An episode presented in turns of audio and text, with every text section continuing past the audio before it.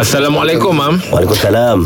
Apa hukum join korban luar negara? Contohnya di Yaman. Uh, dia was-was dia cakap. Oh. ni persoalan ni datang daripada Hasrul dari Kajang. Oh. Cantik ya soalan tu sebab soalan ni memang sejak tahun musim korban orang katanya. Mm-hmm. Okey, pertamanya korban ni dia kena ingat dia bukan asas dia untuk sedekah, bukan. Asas dia asas dia adalah ihraq dam iaitu menjatuhkan darah, meniru perbuatan yang telah dilakukan oleh Nabi.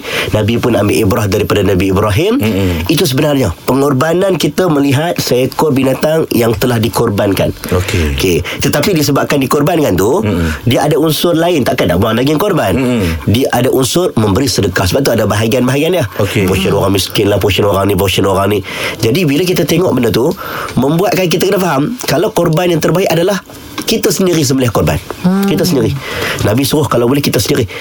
Nabi suruh isteri Nabi, Nabi suruh anak-anak Nabi bawa orang perempuan pun kalau dia buat korban pergi tengok darah tu jatuh. Hmm. Tengok macam mana itulah sembelihan korban kamu. Hmm. Maksudnya kalau depan mata boleh tengok kita sembelih sendiri, korban itu depan kita itu afdal. Buat dekat kampung kita sendiri itu hmm. afdal. Okey. Hmm. Tapi adakah menjadi haram untuk kita buat dekat korban negara luar? Hmm. Ha, dengan sebab keperluan negara luar tu lebih mendesak sebagai contoh. Hmm. Memang ada khilaf ulama. Hmm. Tak nafilah.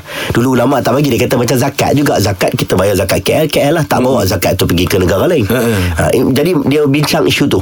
Jadi macam tu juga korban, maka ulama tengok sekarang akses nak pergi ke negara luar pun tak ada masalah. Hmm. Bukanlah kita buat korban dekat negara luar tu, hmm. membuatkan korban dalam negara ni kita tak buat. Contoh kat kampung uh, tahun ni siapa buat korban?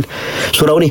Oh, surau kita tak ada siapa ustaz. Semua buat dekat Kemboja. Hmm. Ha, yang tu masalah. Okey. Ha, tapi kalau kampung kita berapa Pembuat ekor? juga. Ada lima Ha. ekor dah banyak dah. Ha. Okey, saya nak buat dekat negara luar. Ha. Boleh, silakan. Harus ulama kata harus, ulama kontemporer dia kata harus tak ada masalah.